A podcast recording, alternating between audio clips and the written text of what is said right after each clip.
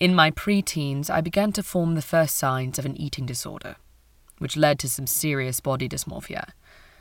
I spent many years deeply despising my body, especially my breasts and vulva.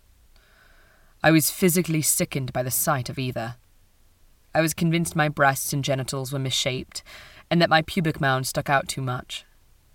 These were all reasons for no one to want or love me. I became sexually active at 17, but I feel like a lot of the experiences were not pleasurable. Some of these experiences were consensual, and some were not. This led me to have a disconnect with my vulva. Then, in my 20s, I began a relationship with someone who totally changed my relationship with my vulva. We had fun together sexually. It was a loving and supportive relationship.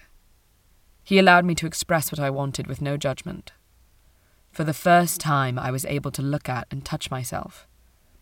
I began to masturbate and figure out what I enjoyed.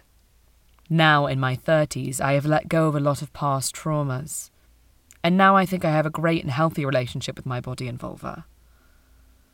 Being a part of this project is a wonderful way of highlighting how far I've come.